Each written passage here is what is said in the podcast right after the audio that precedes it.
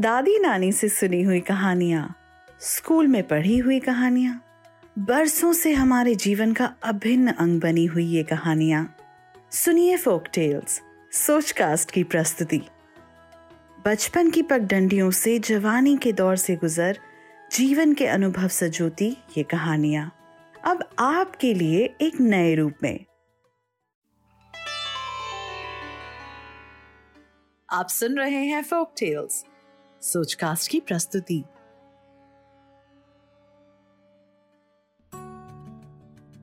होमे नामक युवक असम के डुमडुमा गाँव में रहता था। उसके पिता की मृत्यु उसके बाल्यकाल में ही हो गई थी।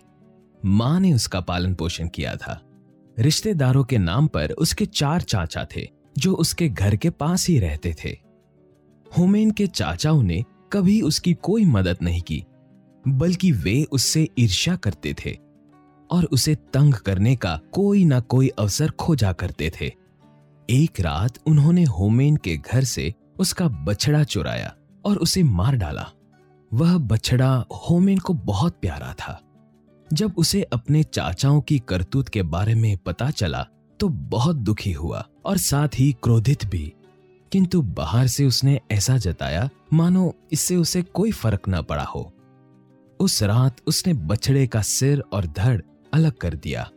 धड़ को उसने दफना दिया और सिर लेकर वह दूसरे गाँव गया। वह ब्राह्मणों का गाँव था। वहाँ एक मंदिर के पुजारी के घर की बगिया में उसने बछड़े का सिर फेंक दिया। फिर पुजारी के पास जाकर बोला, आपकी बगिया से गौ मांस की गंध आ रही है। ये सुनकर पुजारी तेज में आकर बोला, ऐसा हो ही नहीं सकता। होमेन बोला, ऐसा ही है। कहो तो मैं आपको गौ मांस ढूंढकर दिखा दूँ? पुजारी ने हामी भरी।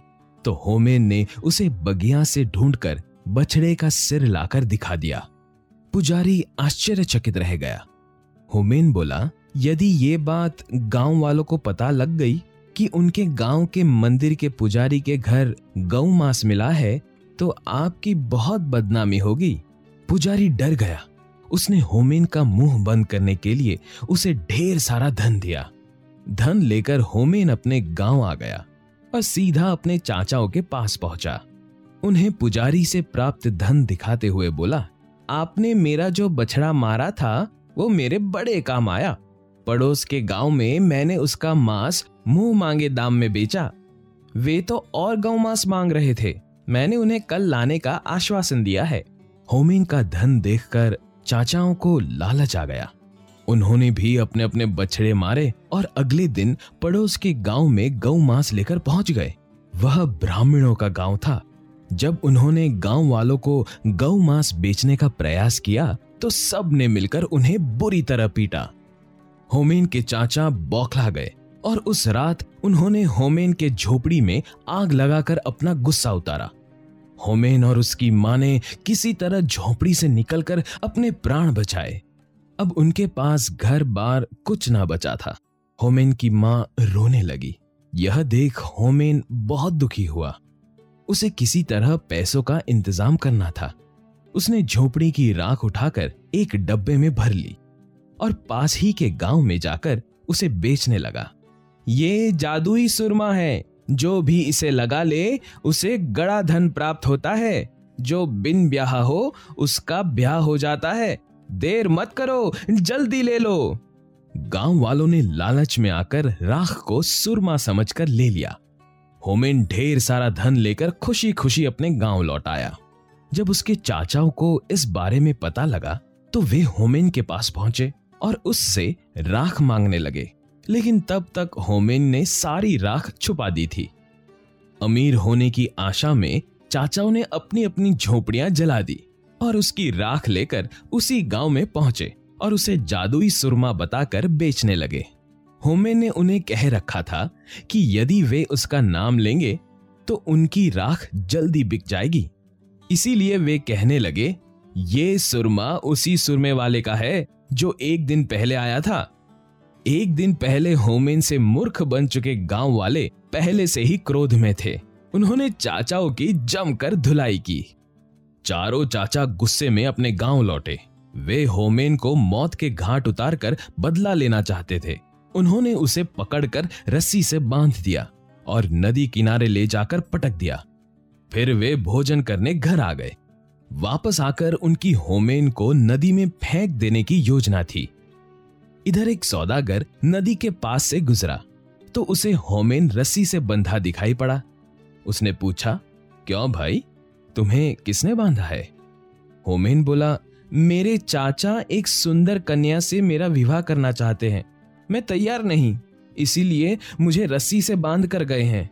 सुंदर कन्या सुनकर सौदागर ने सोचा कि मैं ही उससे विवाह कर लेता हूँ, मेरा जीवन सवर जाएगा।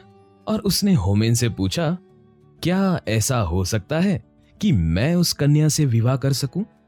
होमेन बोला, इसके लिए तुम्हें मेरे स्थान पर यहाँ रस्सी से बंधना होगा सौदागर तैयार हो गया और उसने झट से होमेन की रस्सी खोल दी होमेन ने अपने स्थान पर उसे बाँध दिया और उसका घोड़ा लेकर अपने गाँव चला आया उधर उसके चारों चाचा खा पीकर आराम करने लगे उनका मन नहीं हुआ कि नदी तक जाएँ। इसीलिए एक नौकर को हुक्म दिया। जाओ, नदी किनारे बंधे होमेन को नदी में फेंक दो। नौकर भी आलसी था। उसने अपने एक रिश्तेदार से कहा, नदी किनारे एक लड़का बंधा हुआ है। जाओ, जाकर उसे नदी में फेंक दो। रिश्तेदार चला गया। वह होमेन को पहचानता नहीं था। उसने सौदागर को होमेन समझकर नदी में फेंक दिया और वापस आकर नौकर को बता दिया। नौकर ने चाचाओं को होमेन के मरने की सूचना दे दी। चारों चाचा बहुत खुश हुए। होमेन ये सब एक पेड़ के नीचे छिपकर देख रहा था। वह घोड़ा लेकर अपने चाचाओं के सामने आ गया। उसे देखकर चाचाओं के चेहरों का रंग उड़ गया। होमेन ने उन्हें बताया, ये घोड़ा उसे नदी में से मिला है। नौकर ने ज़ोर से धक्का नहीं दिया था। इसीलिए मैं गहराई तक नहीं जा पाया। और मुझे ये घोड़ा ही मिल सका। यदि गहराई तक जा पाता तो गाय, बैल, हाथी भी मिल जाते। चारों चाचा फिर लालच में पड़ गए। वे सभी नदी की तरफ़ भागे और नौकर को भी साथ ले गए। वहाँ पहुंचकर नौकर से कहा, हमें ज़ोर से धक्का देना, ताकि हम गहरे में जाकर गिरे। नौकर ने वैसा ही किया।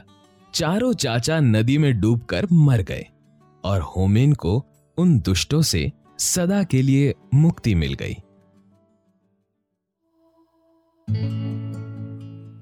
सुनिए हर हफ़्ते एक नई फोक टेल